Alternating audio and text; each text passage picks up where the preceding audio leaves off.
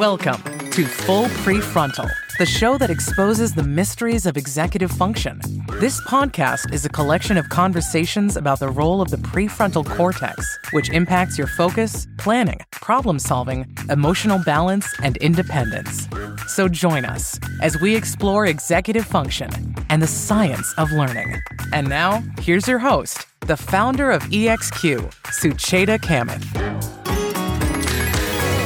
Welcome to Full Prefrontal, exposing the mysteries of executive function. We talk about everything related to executive function, self management, self control, self regulation, how to connect to our inner selves to produce a better future self, and how to change our ways so that our future self benefits. And one of the interesting topics that's very close to my heart is our social skills. You know, we are all wired to be social, and socializing and connecting depends on a lot of executive function skills, particularly the concept of theory of mind or perspective taking, uh, cognitive and affective flexibility, our ability to empathize and sympathize with others.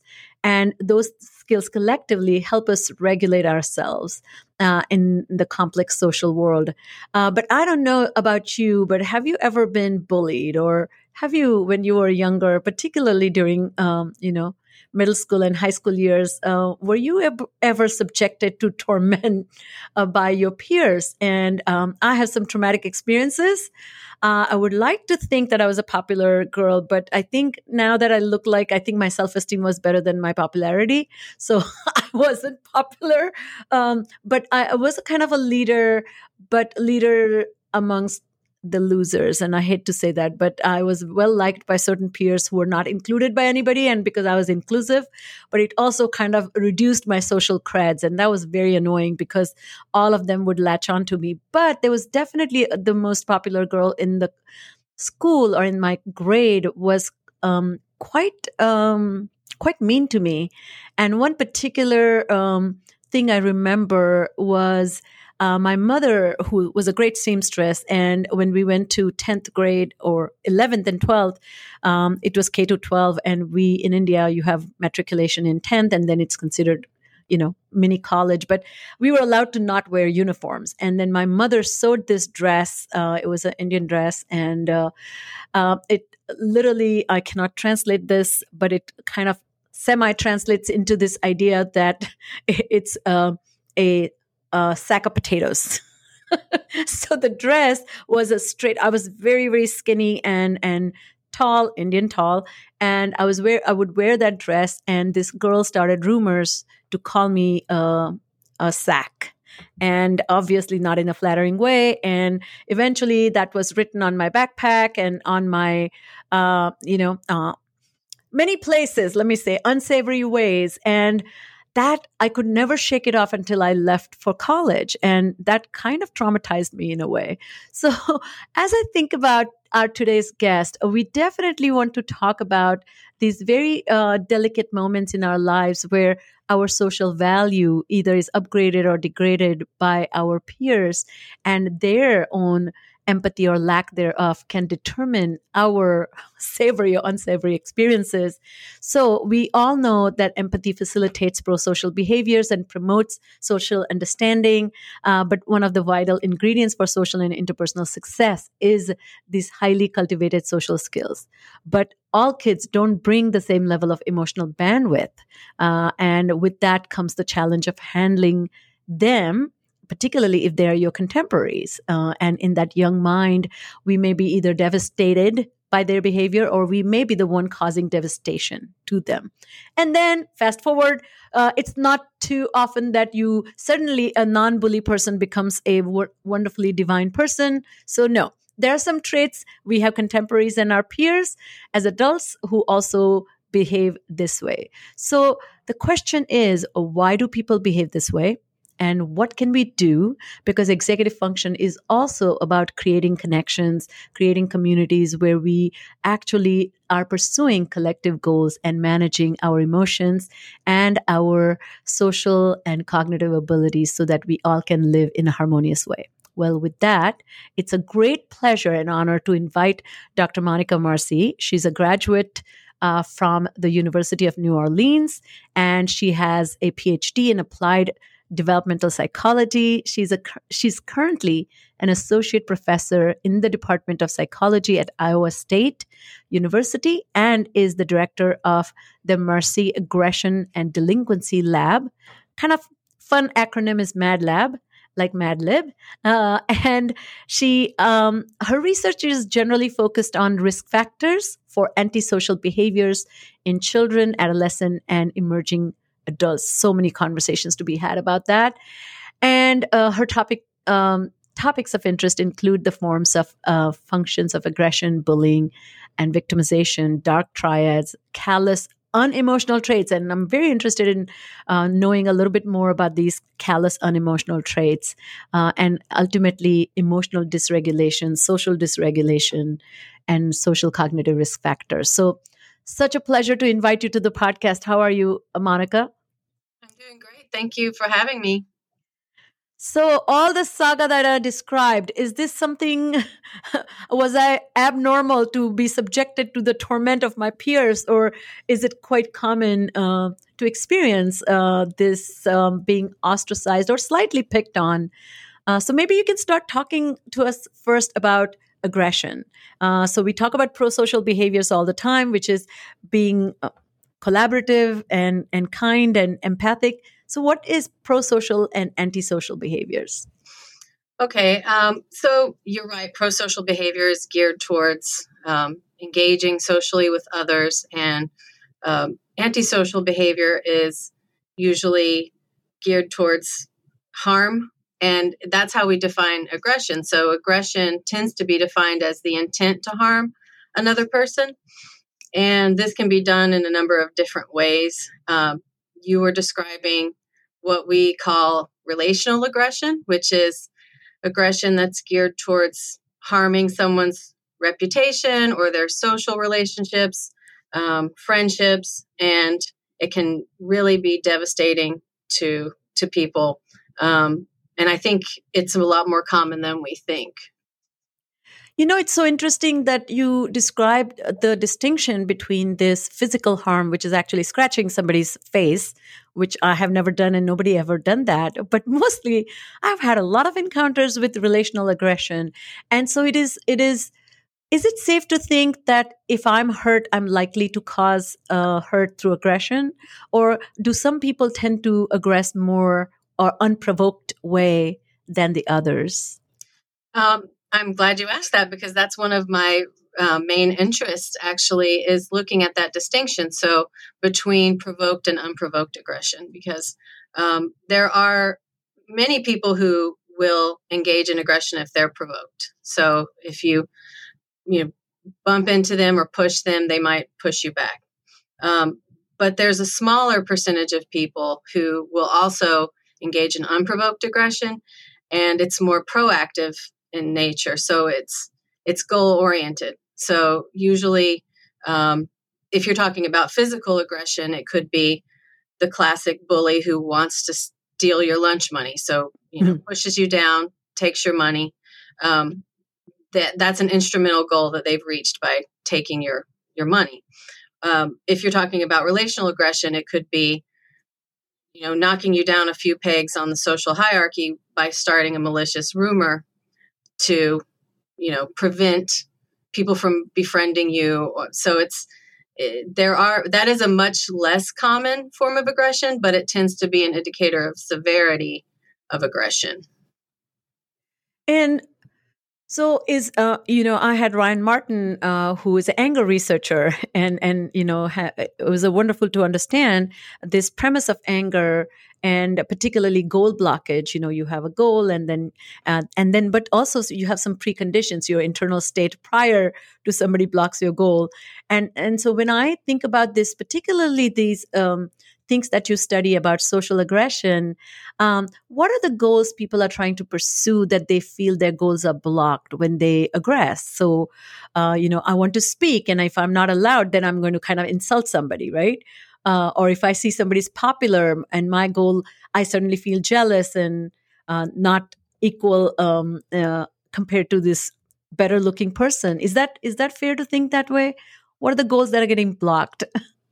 Uh, there, yeah, there are a number of goals that I think uh, aggressors or bullies have. I one, as I said, you can categor- categorize some of them as as instrumental goals. So um, they want to get something from you. So maybe they want to steal your best friend. They want that person for their own, you know, social circle, and they don't want you to be a part of it. Um, you know, that's something that uh, could be achieved by, like I said, starting rumors or um, social exclusion. You know, leaving you out of activities and inviting everyone else but you. you know, things like that. Um, I, I, a lot of the research suggests that the goal of social or relational aggression is to increase your own social status. So, mm. whatever way that you can do that, you know, it, it could be any number of different things. Um, with more anger related aggression, which we call reactive, like it's a reaction against something that's provoked, that's less goal oriented. It's much more impulsive in the mm. moment. It's associated with hostility and anger and a number of different cognitive biases as well. So, wh- what is the relationship between um, executive function and aggression, or particularly this relational uh, aggression? Well, um, there are a lot of interesting studies out there that look at um, attention and the role of attention in aggression, particularly uh, what we call attentional bias. So, what do you pay attention to when you're in a social situation? Do you pay attention to things do you perseverate on things that are potentially threatening and are those things um, you are they actually threatening to you are you over attending to something that's ambiguous that you know could be a threat? Um, people who are aggressive tend to make a number of errors in in their interpretation of situations right and they tend to over focus on what they consider threat even if others would consider that an ambiguous situation. Hmm, so in, in psychology, that's called uh, appraisal, right? Like ability to evaluate the potency of a situation, I guess. Right, exactly. So it's it's part of social information processing. So you go into a social situation and you first, like you said, you start appraising the situation by noting and attending to different stimuli in the environment. And if you have um, maybe deficits in, you know, your attention your focus um, that are related to these biases, then you may be paying more attention to things that are really not relevant or threatening, but to you, they are very salient. You know, it reminds me of the taxi driver. You're talking to me, you know, feeling constantly that even the, a, a, a, glance is almost a stare, or a stare is kind of judgy, um, you know, look at the person. right.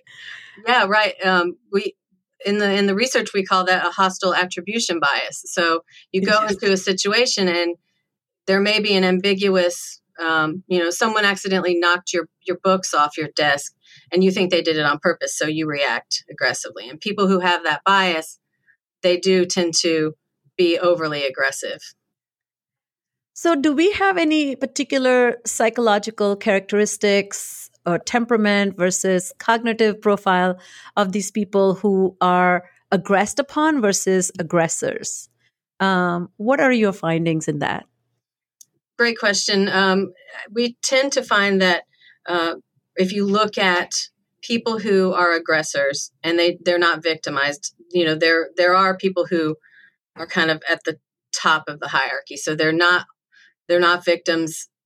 They are the bullies. Um, that's that's not as common as to have people who are both aggressors and victims. There, t- tends to be a cycle. Um, the people who are both aggressors and victims t- tend to have more uh, depression and anxiety, more loneliness, um, other psychological problems or symptoms. Um, people who are victims also tend to be very anxious, um, and they may they may have awkward social skills um, or lack you know lack social development mm. of their you know that matches their peers um, so there are some differences between people who are just straight aggressors and people who are also victimized um, but it's not it's not super clear cut, you know, because they oftentimes people are in both of those roles.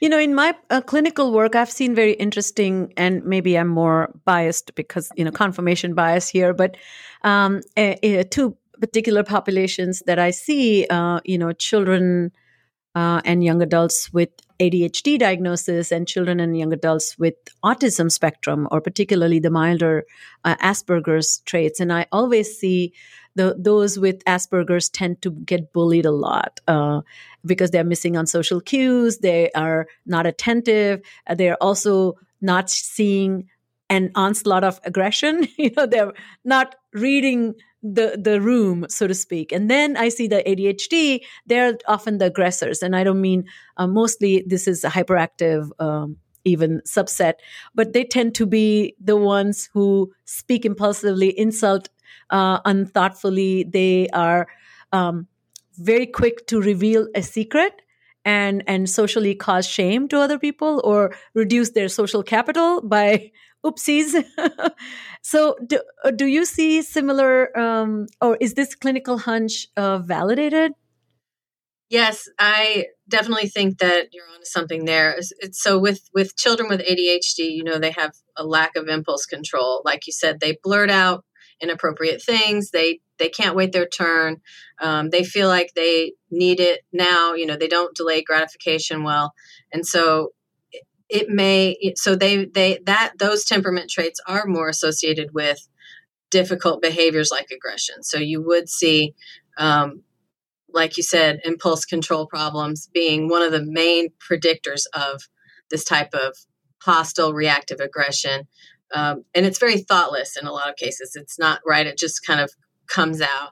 Um, and with with someone on autism spectrum uh, that would be like you said, a lack of awareness of social cues and more anxiety appearing, right? So, you know, they may they may just not fit in to social groups and don't even care if they do, and people think they're awkward, and and so they um, they're much less likely to be aggressors. They're much more likely to be victimized, but like you said, not necessarily even know why or even pick up on it um, because they don't necessarily pick up on those cues in general. You know, I had a very interesting uh, client once, and in my practice, two clients, but they didn't know they were both seeing me, but one was the bully and one was being bullied by the bully. and it was such an interesting opportunity for me because I could make an impact teaching one how to stand up for yourself and teaching the second to stand down, so to speak. oh, but one thing that was very interesting to me uh, that um, from the uh, as I observed the bully, uh, one there was self focus. There was a lot of hyper. Um, in self engulfed thoughts you know am i benefiting am i propelling my agenda um, and general disregard for this collaborative big picture thinking about the needs of others. Um, it wasn't even necessarily motivated by harm or personal gain by hurting, but there was no regard for any hurt that would be. It's it's like just you know using. Um, a torch to you know make a flambe but you're also burning the house down and you're like oh it's not my house so it doesn't matter so um, i was very intrigued by this uh, general uh, disregard this callousness uh, and I'm very curious as um, I came across your work and Dr. Frick's work about this, um, you know, callous unemotional traits. Can you talk a little bit about what that is and is that uh, psychopathy? Sure. So, callous unemotional traits research kind of started as a downward extension of psychopathy research in adulthood. So, we know that individuals who are psychopathic lack empathy. They, like you said, they have a general disregard for harm. Um, and they don't feel guilt when they or remorse when they do something wrong. And this was applied to the most severe criminal offenders, right? So, but then people started to notice that children also would show some of these traits. And that's where this concept of callous and unemotional traits was born. Um, it describes just a general lack of concern for even doing well in school or friendships or um, you know other people's feelings there could be active maliciousness associated with it, and sometimes mm. there is.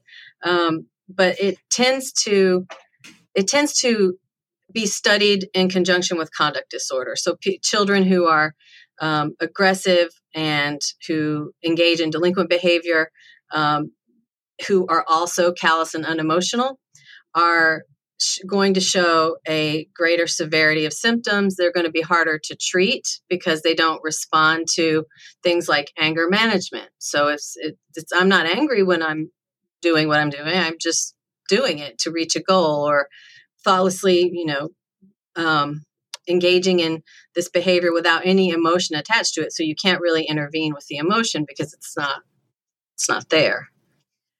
And so, is there uh, is there a difference between uh, when this callousness, uh, which is more, um, you know, measurable, as you're saying, uh, and because I've I've worked with uh, a, several families where I see these behaviors in the son or daughters, and then I see them in the parents, uh, one of the parents, and and there's just generally like lack of concern, you know, lack of uh, like not deeply emotional people. Um, so, is there some connection? Is there a genetic component to this? And does this kind of tr- uh, when somebody exhibits these traits in childhood, is there um, should our alarm bells be going off in our heads? Yes, to both of those. So they are there is a strong genetic component. So if you look at twin studies, which are the gold standard for studying genetic effects, you do find that these traits are heritable, and so they um, can be passed down or common among family members. Um, but there's there's also another pathway, if you will, to developing these traits, um, which is via traumatic experiences. So um, if you think about callousness as kind of emotional numbing, that's also associated with post traumatic stress disorder. Um, so there are two kind of what we think of as pathways to these to developing these one you're kind of born with this um, genetic predisposition and then the parenting and the environment that you receive compound that um, you know that lack of emotion that that uh, difficulty and it tends to be more stable if you if you you know if it's if it's following mm-hmm. that pathway um, versus consistent traumatic exposure to abuse or other experiences like that that can over time lead to numbing that looks like callous and unemotional traits. Um, and I think you had another, a second part to the question. Oh, you asked whether it was stable into adulthood and whether it should be ringing alarm bells. And it, it definitely should because it does predict delinquent behavior, aggressive behavior, um, and just a general pattern of, of dysfunction uh, and it's it's stable and you know it has shown that it is stable across um, many individuals into their adulthood years. So this is a little bit of a sidebar conversation from um, experience. So, um, and I'm curious, what do you think of this? But I've seen uh, some people who are in my friend circles or general socially have encountered where people just stick to things like a dog who catches the you know pants leg of pant or something. And so they go to the uh, extent of filing a complaint or making a federal case out of everything or they actually will pursue it till death and they will kind of miss out the big picture. So it is a kind of a executive dysfunction because you're not balancing uh, priorities. You're completely hyper focused on this idea of spite or taking revenge. Uh, but you also have this un um, uncalibrated uh, sense of justice, which is favoring self, you know? So I've seen some of that, uh, like, uh, um, uh, uh, we we had gone somewhere uh, with some friends. Um, this is many years ago, and there was hair in the entree, and so this person, um, we, we returned the entree. They not only honored, you know, they didn't charge, they replaced the entree. So everything was you know, just as an ordinary bad, good experience, you know? No, no, no. This person went and wrote a review and then called the whatever local authority and made sure they knew there was a hair and and and kind of uh, kept refreshing the link to see if there were additional comments and then made another comment with anonymous uh, you know anonymous comment and so just i felt that was like this person went bonkers like this doesn't sound at all reasonable so i don't know what to make of that but i see executive dysfunction on, in an everyday life where people are behaving in an unbalanced way they're kind of hyper focused under focused and they particularly take this idea of um, you know, vigilante justice in their own hands, which is not even proportionate to the um, you know situational faux pas. So I don't know what to make of that. I've seen that too, just anecdotally um, among adults that I know who like they won't let it won't let it go and will take things. It, it's it does seem to be centered around a sense of um, righteousness that righteousness, yes. So that they that they need to make this right, that they've been treated unfairly, and that that they need to be over the top and get revenge on whoever it is that have treated them unfairly. Um, and like you said, it is a dysfunction because it's it's a hyper focus on some outcome that they only they know what it is and you know, only they know what could what would make what would make it right um, whereas for the rest of us, you know, it would be something much easier to remedy the situation. Um, but I think it's related to some cognitive biases that that they may have. Um, you know, they they tend to blame other people a lot. So it, there's yes. ne- there's never it's never my fault if anything bad happens. That that's never ever my fault. I don't take responsibility for it. Um, and and that's that's like the knee jerk reaction that they have is to blame others um, which can be a treatment target. You can work on that, you know, with cognitive therapy. But yes, um, but but if you if you pair that with this general callousness and this kind of, it, to me, it's more like a personality disorder. Mm. That would that that's what I see it, that right. So it's a personality disorder being very inflexible and rigid in your thinking and being you know all all of the disorders in that category are kind of focused on right that inflexibility. So yes. I think that's like the hallmark of what you're talking about. And and then I think the uh, you know let's kind of talk now about we live in a highly socially connected world and searchability and at the same time we can have some level of anonymity when we uh, you know, kind of bark at somebody, right? Uh, in this w- highly connected web uh, or social world, social media world. So the social media has given people the freedom to aggress and cause damage to people's reputation. Um, talk us. Uh, you do. Uh, um, you have a great interest in this area. So can you define what cyber aggression or cyberbullying is, and is that different than in-person bullying or aggression? That's a question that we've been interested in looking at. I've been very curious about that too. Um, so cyber aggression or cyberbullying, I think people use those terms kind of interchangeably sometimes, but it's it's still involving that harm component. Um, mm. So aggression involves the harm component, and the bullying is repeated aggression against someone who you perceive as weaker than you. So oh, that's oh, wow. kind of the difference between those two things. So um, so you could have one incidence of cyber aggression where someone posts a mean comment about you, and then that you know that's it. But if they are repetitively stalking you, you know, doxing you, doing whatever it is people do, um, making anonymous accounts to harass you, then it becomes bullying because it's that repetitive, um, it's the repetitiveness of it that really uh, makes it and makes it bullying rather than just one incident. But I was curious, and we've been looking at this in our research lab as to whether they, the people who engage in well, are there people who only engage in cyber bullying and don't wouldn't would never do it in person? That was one question that I had, um, and I think we are finding that. So some studies have found that that, that they do that those individuals do exist. Um, in our study, we didn't find we didn't find that there were people who were only cyberbullies. We found that um, if they were cyberbullying, they were also reporting regular bullying. they were in person bullying bullies yeah. too. right. Um, and we wanted to know do they show similar personality traits, you know, maladaptive personality traits? Um, and you know we found some some similarities there. So i i see but this is based on one study. So i think this is a new area that people are still looking at as to whether these two types of bullying are distinct pe- people or if, is this just another opportunity?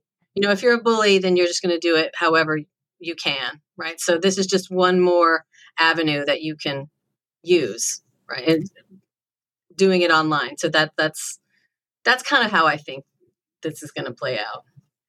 You know it's interesting you you said that i think you you kind of probably you know lots of opportunities to study this because we are, the the cyber world is here to stay and i was listening uh, to a podcast this morning uh, with a philosopher david uh, chalmers and uh, his commentary on uh, our virtual world uh, versus our in-person world. That this sounds now crazy but uh, what is the nature of reality? And and and to me um, I, I was very curious as i was listening to it, it it just made me think about our upcoming conversation. And i said you know so there is a in-person world then you have this cyber world, then you have virtual reality where you can actually be simulation in the midst of a simulation and you can continue to bully in the simulation too. You know what I mean? Mm-hmm. So it sounds like very much uh, pertaining to the person's characteristics in addition to provocations that may be encountered. So, uh, so I do uh, w- uh, was wondering, is there a particular tone uh, to uh, cyber aggression? Is the is the agenda typically a harming person's reputation or ruining people's connectivity. Um, so is that a more than the relational aggression there, or is this all about relational aggression? I uh, well, my opinion so far is that it is just another form of relational aggression, and I think as the, that the research is going to bear that out as well. Um, so if you if you're cyber aggressing or cyber bullying, usually you are trying to harm someone's reputation. There's mm. not a whole, you know, or you're trying to scare them. I mean, it could be, you know, like threatening, invoking fear.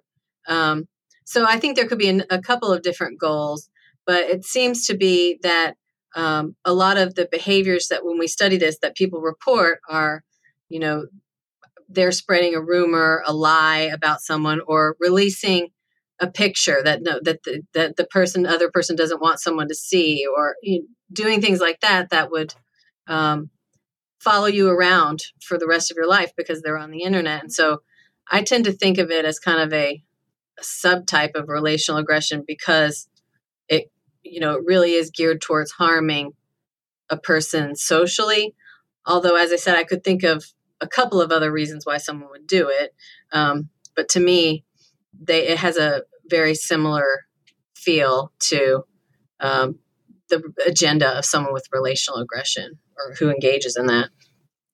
You know, as I was uh, as you're talking, it just occurred to me. You know, when we uh, we empower uh, teens and you know uh, pre-adolescents by talking about sex talk you know in anticipation that they are going through puberty i wonder if we should have a special curriculum just to talk about uh, the idea of social connectivity or when there's face-to-face interaction is lacking. You know we we are missing out on tone uh, the emphasis there's no conversational emphasis there's no phrasing there are no other nonverbal cues when we are dealing with this um, in uh, uh, what is it? Impersonal interactions uh, and do you, what do you think uh, about its impact on our young minds that are developing uh, because i think you and i did not grow up with this. Uh, we kind of escaped it but i i can actually even see now as an adult i can like just brace myself if there's a comment like always like oh right um, i think that there that this virtual world that the children are living in is going to definitely have an impact on their development of social skills, potentially their empathy development.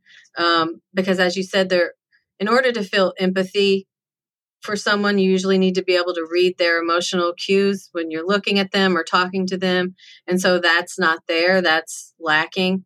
Um, I think it remains to be seen what the overall effect is going to be. I, I don't um, I don't think that I think that there are a lot of potentially negative effects, um, and I do think that some some schools seem to be doing attending to this, you know, and seem to be talking to kids about this. And I don't know if it's an official part of curriculum, but um, it is when children's minds are developing in their um, their their ability to see things from another person's perspective and they're only you know they're mostly taking it in via this kind of dry you know cold online virtual world um, i can see how, how that would impact normal empathy development.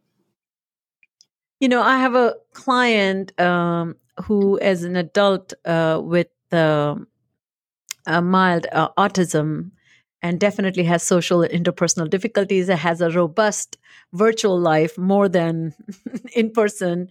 And one of the behaviors uh, that i um, encountered or kind of noticed was uh, lots of uh, virtual gaming and in that uh, making friends by bribing people in the game. So it's a complicated game but anyway you one of one of these uh, games that he plays that you know he has a lot of weapons. So he he was very masterful so he collected a lot of weapons. And so when he meets people in order for them to like him he will give freebies of his weapons and then he will also uh, make terrible comments to to those who are performing slightly poorly than he is if they're he perceives them to be competition and so in fact he was the one um, client, I would say that I had to work on this bullying where uh, it was a very mild form of bullying and uh, like a almost weak bullying because all the bells and whistles were not there.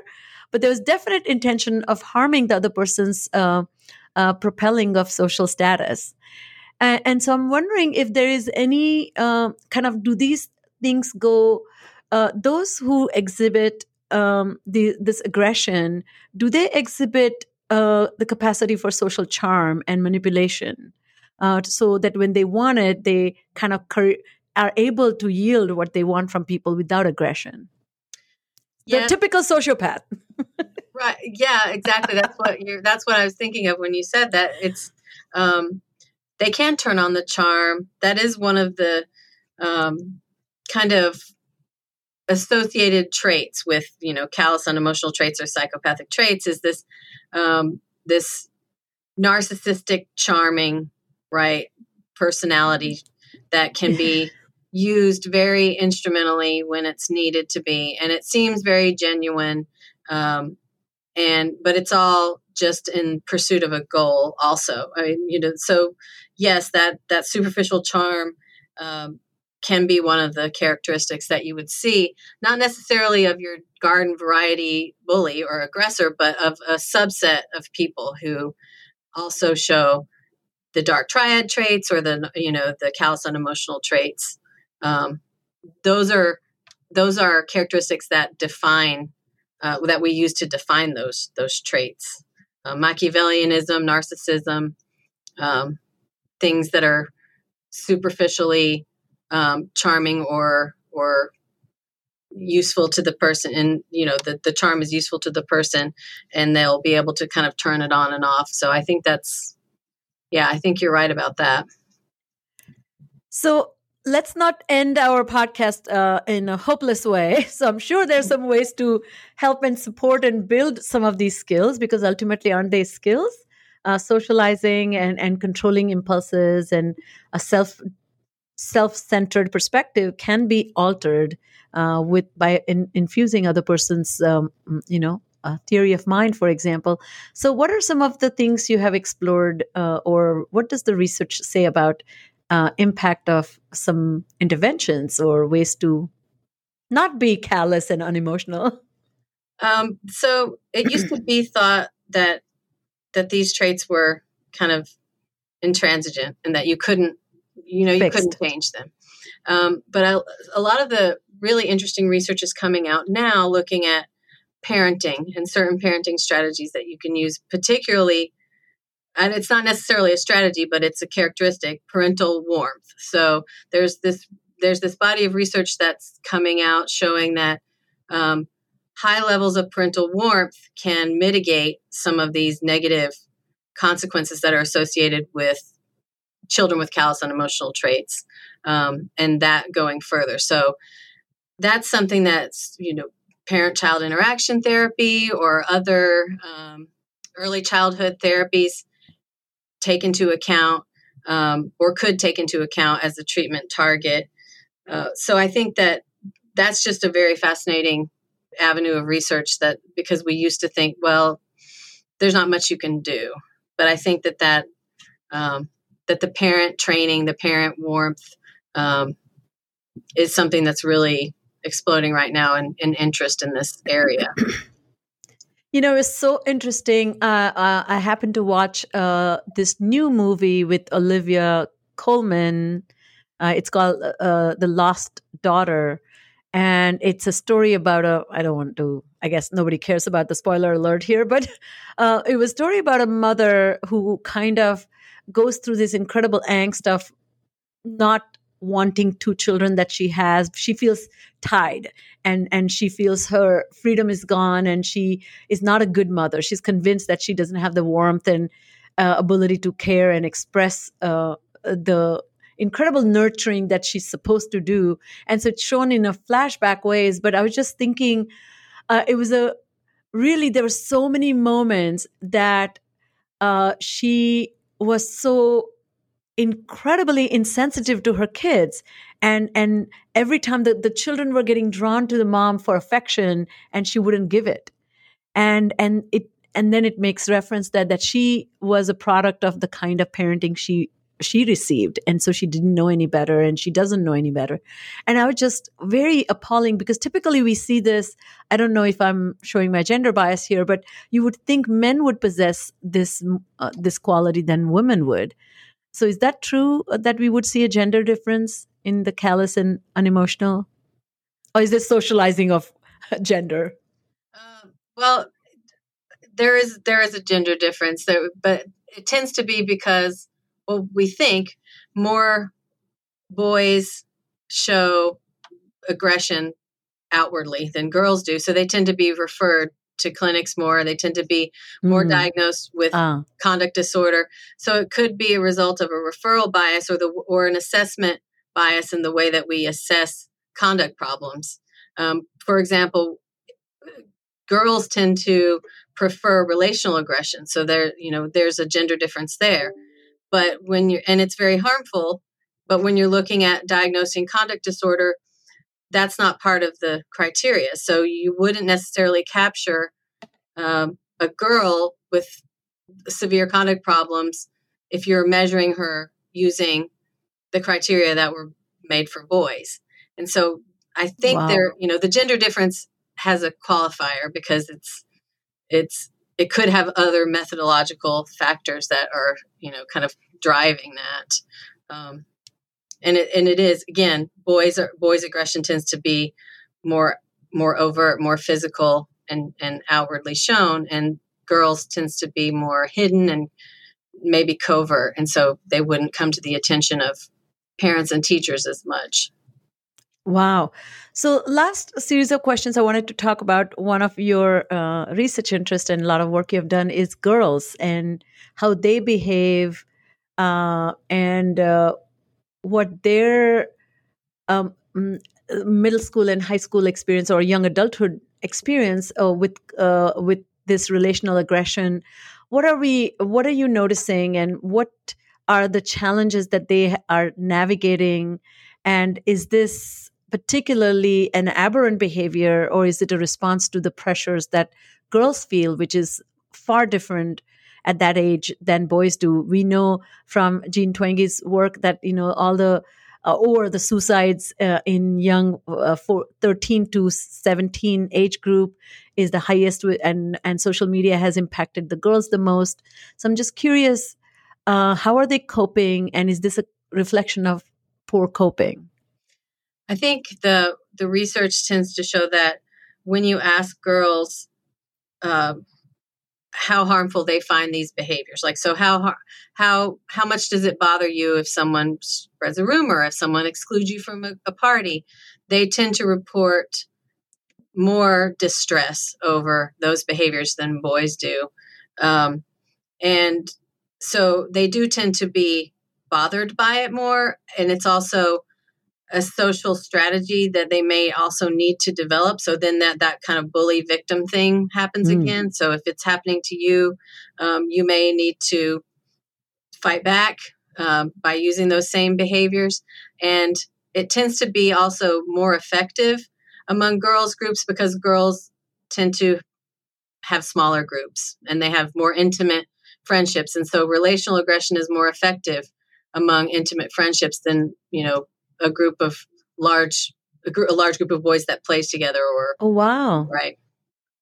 That's such a neat distinction. I never thought about it. All the books that you read you know particularly one of the favorite your favorite books that i uh, also read after you kind of mentioned it uh, through our correspondence is margaret atwood's book yes the yes. cat's eye. And it makes so much sense now that their relation like their circle of interactions is with close group of friends very few but the same ones. And the interaction pattern is kind of set. Um, well uh, monica thank you so much for an amazing conversation. Before i let my guests go i always ask them um, what books uh, you have found influential or you have enjoyed that you think our audience will enjoy as well well, you just mentioned one of my favorite ones, which um, got me interested in relational aggression, in addition to my experience in high school, which was maybe similar to yours. oh, I forgot to ask you, how was your high school experience? Oh, it, it, it had some bad moments. yeah, there were there was definitely a, a, some mean girls, and they were tormentors. And so, when I read that the Margaret Atwood book, Cat's Eye, um, it, it, was kind of like, wow, you know, this is this is a thing. Like, and then I started reading Nicki Crick's work when I got into graduate school, and um, there was a word for it, and so I, I you know, I was I was enlightened by that. Um, so I love that that book. I love anything by Margaret Atwood, really. Um, another book that I just read with book club for our for some of our students and colleagues here in the psychology department was the book Inflamed. Uh, oh, really? Medicine. Yeah, so it's Deep Medicine and the Anatomy of Injustice um, by Marya and Patel.